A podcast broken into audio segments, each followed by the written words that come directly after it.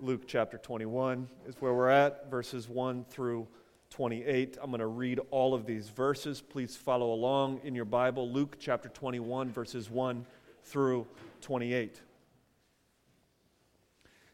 Jesus looked up and saw the rich putting their gifts into the offering box, and he saw the poor widow put in two co- small copper coins. And he said, Truly I tell you, this poor widow has put in more than all of them. For they all contributed out of their abundance, but she gave out of her poverty all she had to live on. And while some were speaking of the temple, how it, it, it, was adorned with noble stones and offerings, he said, As for these things that you see, the days will come when there will not be one left here, one, one stone upon another that will not be thrown down. And they asked him, Teacher, when will these things be? And what will be the sign when these things are about to take place. And he said, See that you are not led astray, for many will come in my name, saying, I am he, and the time is at hand. Do not go after them.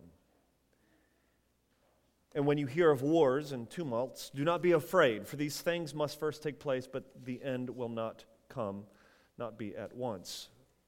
And he said to them, Nation will rise against nation, and kingdom against kingdom. There will be great earthquakes in various places famines and pestilence. And there will be terrors and great signs from heaven.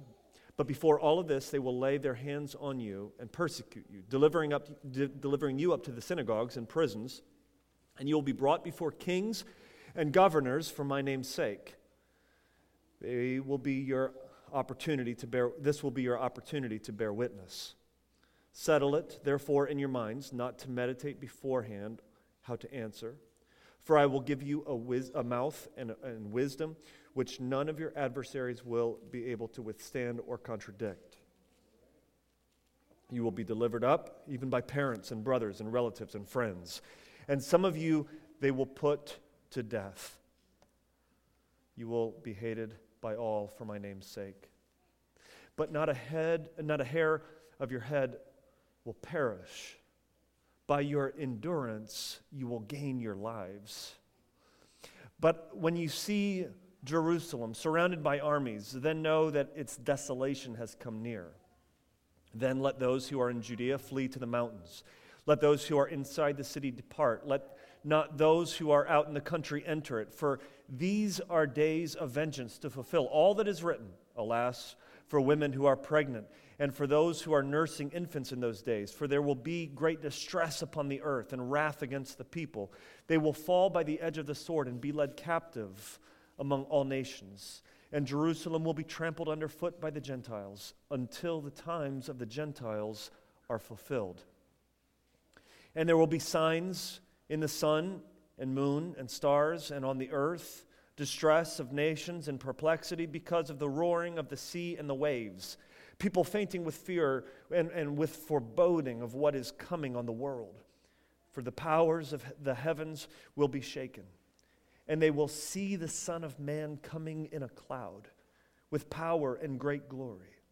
Now, when these things begin to take place, straighten up and raise your heads because your redemption is drawing near.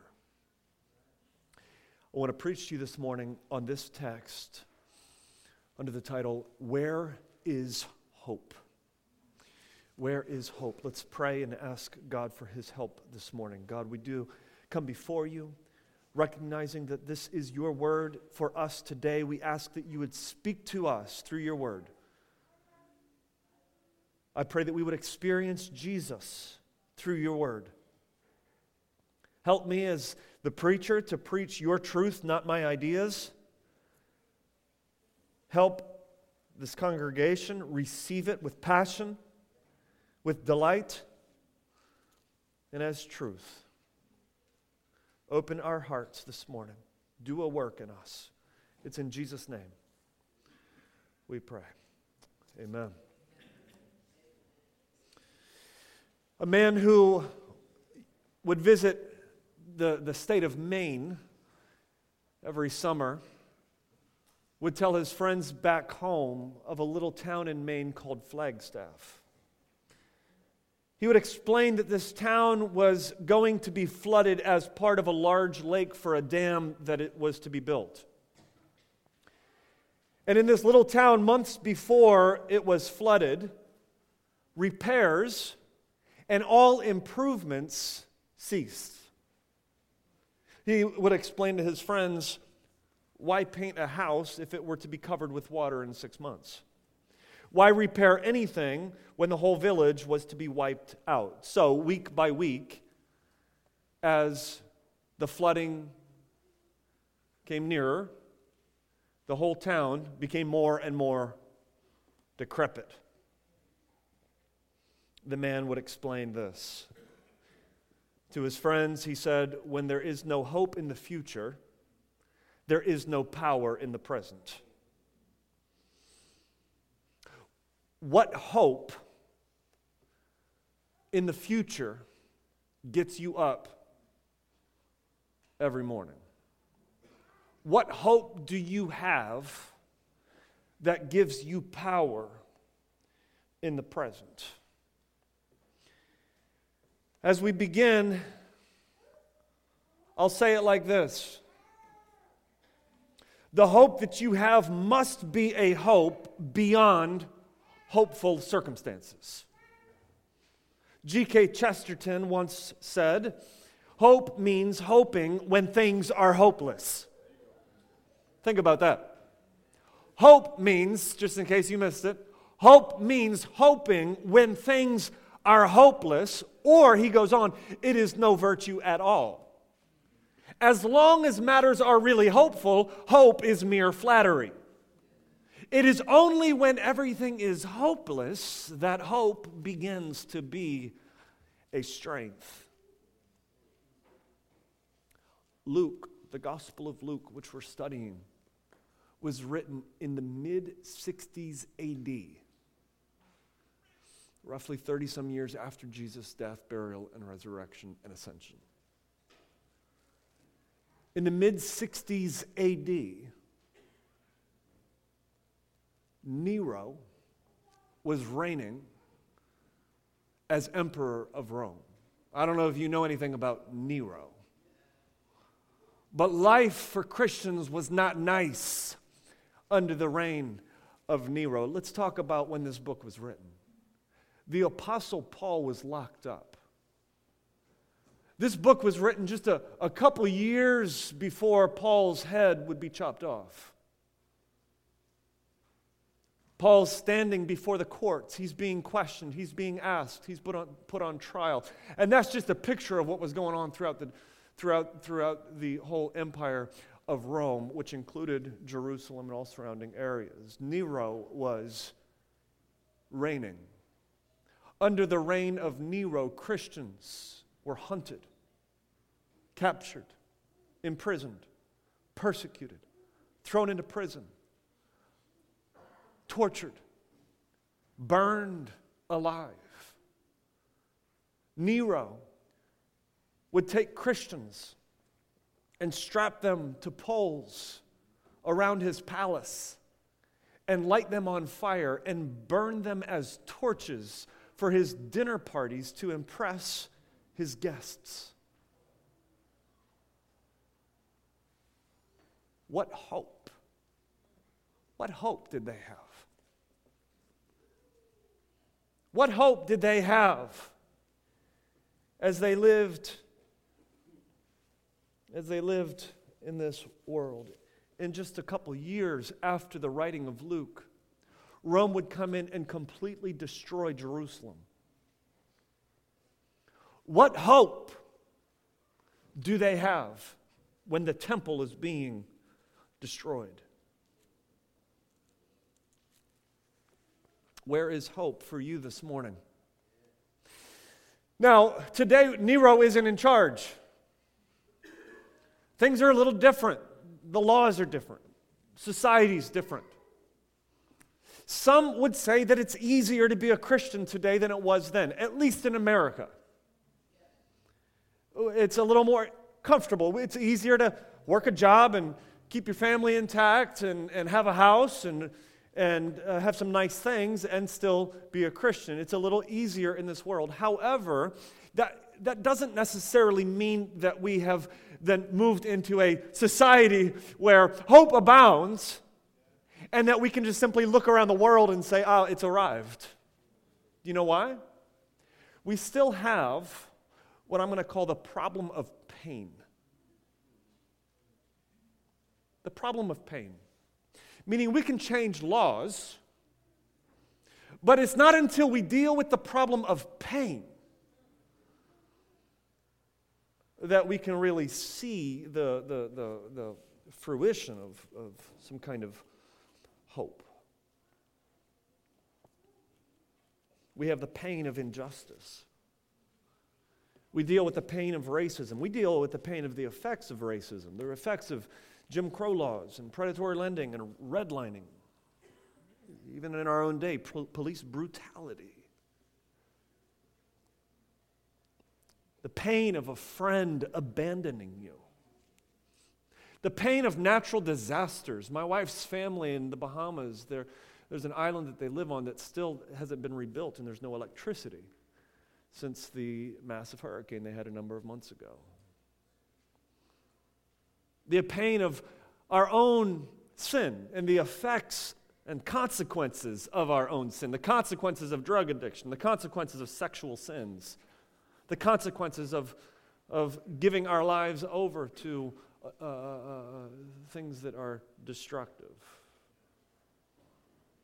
The pain of sickness and the pain of disease. Your father is diagnosed with terminal cancer. That's pain. That's pain.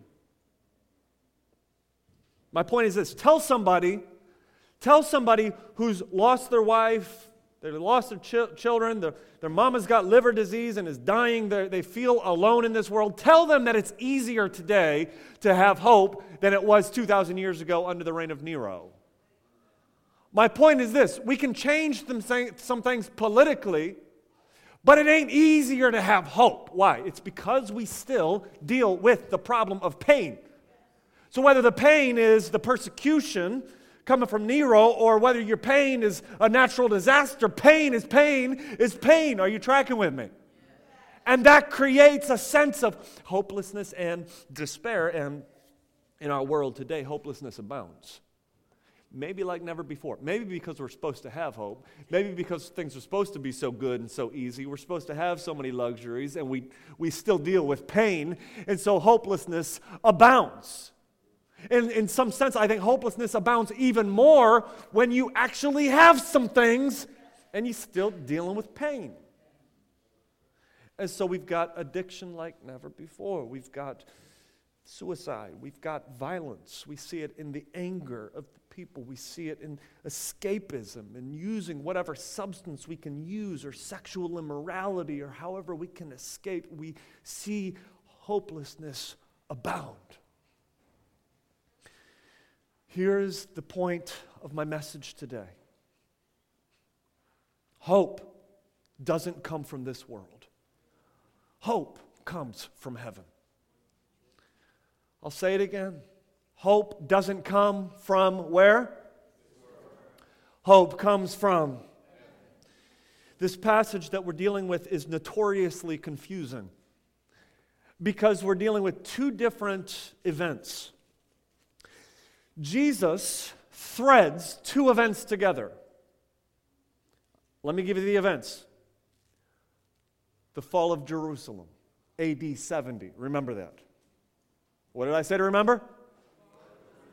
the fall of Jerusalem, what year? AD 7, not 1870. AD, 70 AD, the fall of Jerusalem. The second event that he deals with is the second coming. Now, one of these events has already happened. Which one? The fall of Jerusalem in what year? 70. The other event has yet to come, and that is the second coming of Jesus Christ. He threads these two events together and talks of them almost as one. So that's what makes it really confusing. But it's actually very similar to the way prophecy is often spoke of. One is a picture of the other. Something that happens on earth is just a glimpse of a greater reality that is still to come. So, the fall of Jerusalem in AD 70 is a picture then of what? The second coming of Jesus Christ. That's why he threads them together. If you imagine it like a mountain range, from a distance, it looks like one big mountain in the shadows, in the distance, in the dark. You get closer, and what you discover is that there is a smaller mountain that you didn't quite see clearly, and that is the fall of Jerusalem in 70 AD. That's what we'll call this first small mountain. And now, what stands before you, now that we've passed that mountain, is this great big mountain that we have yet to arrive at, and that is what we'll call the second coming of Jesus Christ mountain. Are you tracking with me? We're dealing with these two mountains. We're dealing with these two events in one passage. And it teaches us one thing, and that is this hope is not found in this earth, hope comes from heaven.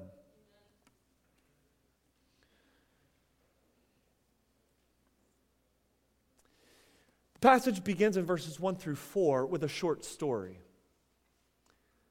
They're in Jerusalem. They're looking around Jesus and his disciples, and they go to the temple. And there at the temple, they see people coming with their offerings. The rich come with their offerings, and we assume they put in a good bit of money. And then there's a poor widow who comes. A poor widow would have been the poorest of all people in their society.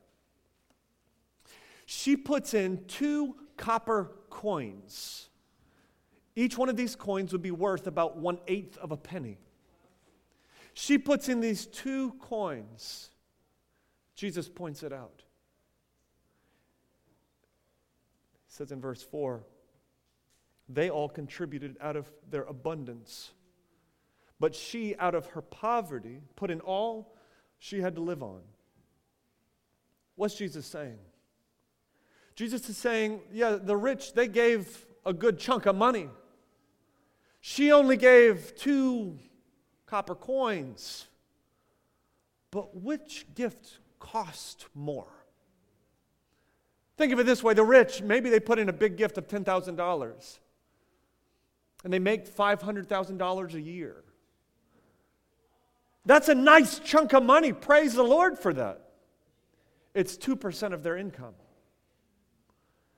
She gave two small copper coins, and it was 100%. Which one cost more? Which one demonstrates the heart? I think this sets us up for the very next passage. It's a small little story that sets us up to say, following Jesus costs you everything that you are. And this poor widow is an example for us of what it looks like to follow Jesus Christ. As he goes on, the story immediately turns. And the disciples are drooling over the temple. The temple, according to one historian, was immensely opulent. They're looking at the temple in verse 5, and they're looking at the noble stones and the offerings. The temple was beautiful. It was a sign of wealth, it was a sign of riches. Fine linens covering the temple, grape clusters on the wall. It was a magnificent sight. Jesus then, in verse 6, throws cold water on their drooling over the temple. He says in verse 6 As for these things that you see, the days will come when there will not be one stone left upon the other. Jesus is saying, You see all this wealth, you see all this riches, you see all this beauty, it is all going to be destroyed. It's all fallen down. It's all coming down. Where's hope? Where's hope? First answer it is not in wealth. It is not in the riches of the world. The rich in verse 1 and 4 are no better in Jesus' eyes than the poor widow. It's not in wealth. The temple, as glorious as it is, is all about the fall. Jesus is saying, don't let riches impress you. Hope is not found there. Isaiah chapter 40, verse 8, you might know this verse. It says, The grass withers and the flowers fall. You know, isn't this the shock of the death of Kobe? I mean, 41 year olds die. Kobe is a shock. I think it's partly, partly due to this fact. He was great, a, a legend, a living legend before our eyes, one of the greatest basketball players we've seen, a household name, loved by millions, a family man, loved his daughters. He was great. And as his funeral now approaches, what we're reminded of is this is greatness in the world does not prevent tragedy from striking. Our hope is not in this world. It's not in what this world can give us in wealth. It's not in what this world can give us in riches. Greatness is as grass that withers, greatness is as flowers that fall. He goes on in verse 8. They ask, When will this be? When is this going to happen? Now, Jesus turns from that first mountain to the second mountain. He turns his thinking from Jerusalem now to the second coming. And Jesus says this don't look, don't look for signs. Don't be looking for signs in verse 8. There are false messiahs that are going to come along, and they're going to uh, uh, claim to speak for Christ. Don't listen to them. They won't bring about the end. Verse 9 and 10 there's going to be wars, there's going to be rumors of wars. Even still, it's not the end. Like, chill out. Just because there's wars happening doesn't mean the end is upon us. Verse 11 there's natural disasters, there's earthquakes, pestilence. Chill out. It doesn't mean the end is upon us. That's, that's I think how he wants us to read the text. Meaning, what's the last 2,000 years of human history been? Wars, rumors of, rumors of wars, earthquakes, hurricanes, yeah. right? Th- meaning these aren't signs that they're, uh, it's about to happen. He's saying this is what life is going to be like. Yeah. And it's not the end, it's not signs of the end. And by the way, there's still more. Jesus says it's about to get worse.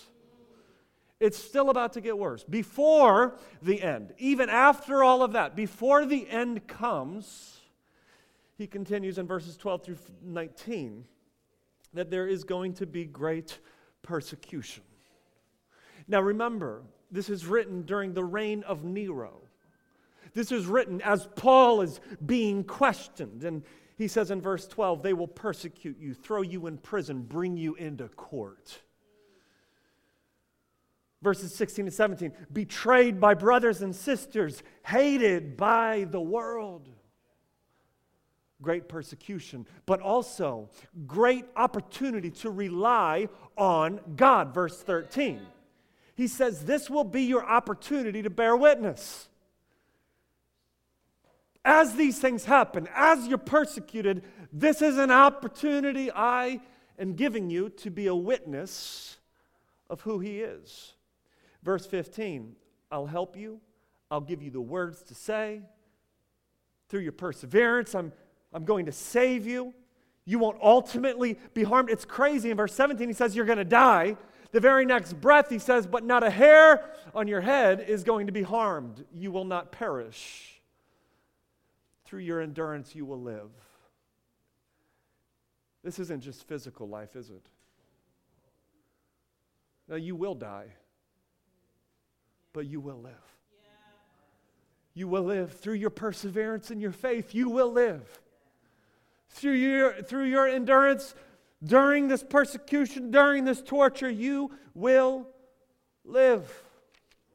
As one person put it, Quiet, brave patience in all difficulty, perplexity, and danger was the attitude pressed upon the believers of the first days.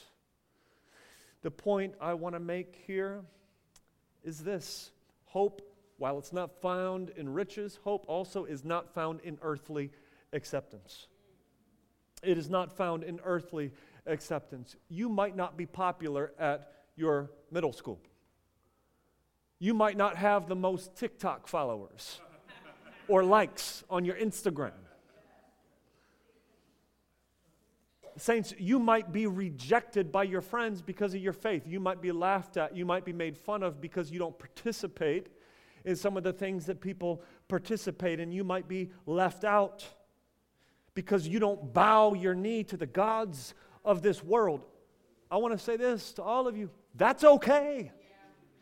It's okay because your hope is not in earthly acceptance. God is sovereign. He's sovereign over your opposition. He's sovereign over your enemies. He's sovereign over those who persecute you.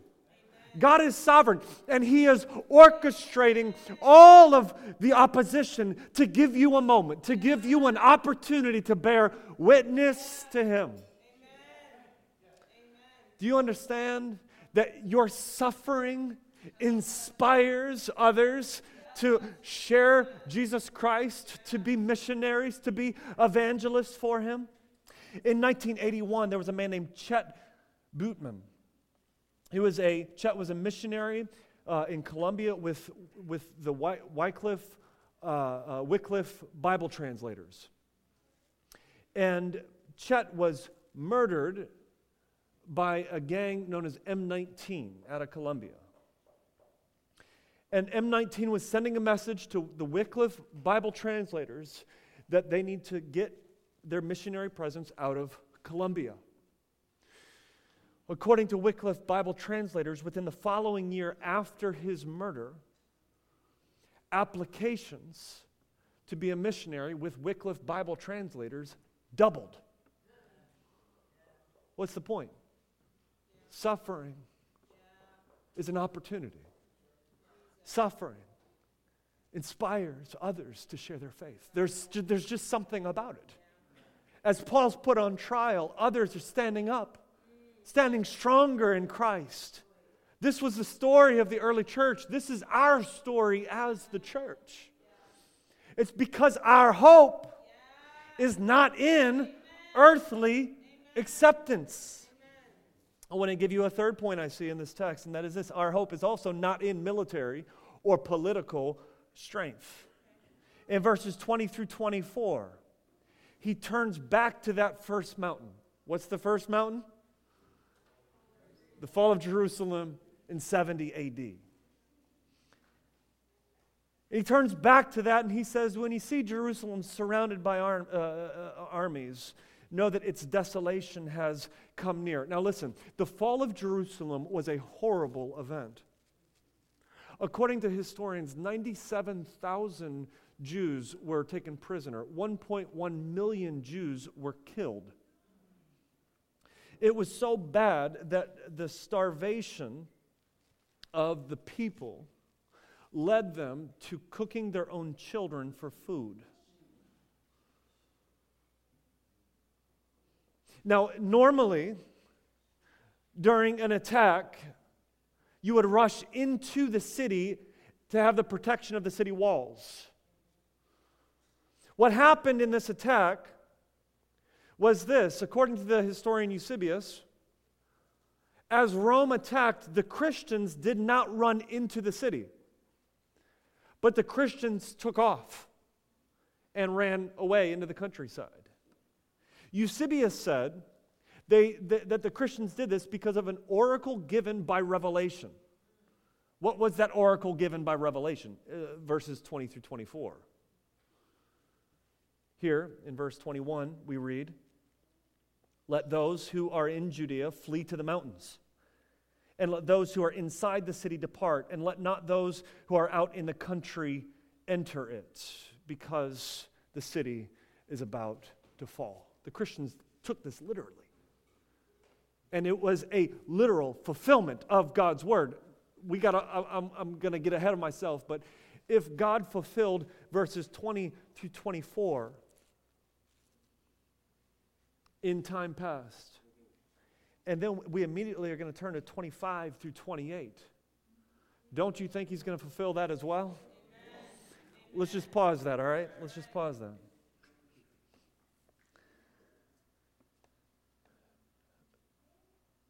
Verse 24. Jesus explains that everybody's going to die by the sword, they're going to be led captive among the nations, and then he uses this phrase until the times of the Gentiles are fulfilled. That's a transitional phrase for Jesus. What he's saying is, is until the end of this era. It's, this is what it's going to be like until the end of this era. And then the end will come.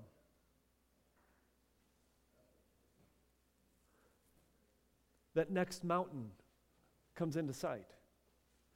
As Jesus turns his thinking and he says, In that day there will be signs in the sun and in the moon and in the stars and on the earth. In that day, the earth will melt, according to Revelation. In that day, the nations will freak out. They will go psycho. They will be in despair. The people in that day will faint in fear. Why? Verse 16 For the powers of heaven are shaken. A day of glory and a day of dread. Jesus is the forgiver of sins. Amen? Listen, if you're not a Christian, one thing I want you to know is this Jesus right now offers you salvation. He died on the cross for your sins, He took the wrath of God for your sins. Three days later, Jesus rose from the dead. And you're called to turn from your sins and trust in Him and have the forgiveness of your sins and life everlasting. But we want you to know that Jesus is not simply a forgiver of sins, as wonderful as that is. What we're seeing here is this that Jesus is more than one who forgives sins. But Jesus is, in fact, the King who also is going to come with the power of heaven. That's the picture we see. In that day, this king is going to come. When I was a kid, we played this game called King of the Hill. I don't know if you played it growing up, but we would literally stand on top of a hill. Like whenever we found a mound, we had to play it, a little hill. And we would push each other off the hill and whoever could remain standing on top of the hill was considered the king of the hill. And we played it until somebody got a bloody nose and ran to mama, you know? This is, this is life, all right? Everybody wants to be the king of the hill. Everybody is jockeying for position. Everybody is pushing you down the hill. Everybody is trying to, to take their place as the authority figure in life. Where does hope come from? Who is the king? Where do we find hope, church? What have we seen so far in this text? I mean, you might even say, Joel, like, uh, you began with this question of hope, and so far we haven't seen any hope. Where is hope? Where is hope in this text? Well, we've seen where it's not. Hope is not in wealth. Hope is, is, is, is not in acceptance by people. Hope is not in the government. We got to stop in, in every election season. We got to stop believing that getting the Democrats into office is hope or getting the Republicans into the office is hope. Hope is not in politics. Where is hope? Where is hope when riches fail you? Where is hope when acceptance proves to be shallow? Where is hope when governments and kingdoms collapse? One old hymn writer put it this way Kings and kingdoms will all pass away. Kings and kingdoms, sing it with me, will all pass away. But there's something, come on, church, about that name. There is hope beyond the kings and the kingdoms of this world. Where is hope? Here it is. Look at verses 27 and 28. And then they will see the Son of Man coming in a cloud with power and great glory. Now, when these things begin to take place, straighten up and raise your heads because your redemption is drawing near. The Son of Man is the focus here. Who is the Son of Man? That is a nickname for Jesus Christ. The Son of Man coming. This is to say that He is the head of these redeemed people. He is the head of the new humanity. This is a focus on His kingship, on His reign. Question Where does He get His reign from? Where does He get His power from? Where does He get His authority from? Well, it says He's coming in on a cloud. Is this just like a little detail? Like Jesus is just like surfing a cloud, riding like a donkey? What does it mean that Jesus is coming back in a cloud? Well, let's think about it. Let's go all the way back to the Exodus. The people were enslaved in Egypt. There were there was nothing about their external surroundings that would give them hope. It was an utterly hopeless situation. But in chapter 2 of Exodus, it says, The Lord knew and the Lord heard their cry. God had a plan to deliver his people from Exodus or from Egypt. And as the story goes on, a cloud appears and stands between Egypt and the Israelites. As the Red Sea opens and they walk across on dry ground, and that cloud stays with the people for 40 years, leading them through the wilderness. The point is this it was the power that came from on high that saved the people. Their hope was not in anything that they could find in Egypt. Their hope was not in anything that they could find in their own strength. Their hope was not in their military power. Their hope was not in their numbers. Their hope was in what? Their hope was in the power that was associated with this cloud. Jesus is coming back on a cloud. This is the final exodus, it's the final deliverance. He's coming back with authority. Listen, humans play this game, king of the hill, all the time, pushing each other off, jockeying for position. And we're wondering, where is hope with all of this violence? Where is hope in all of this mess? It doesn't come from the earth, it comes from above and he comes down as the king. The hope is in, the, our hope is in heaven. The power that Jesus comes is a power from heaven, not earth. The, the, the, the force that he comes with is otherworldly. His reign is eternal. His rule is perfect. His strength is unmatched. His crowning comes from God Himself. And so, what is our response? What is our response?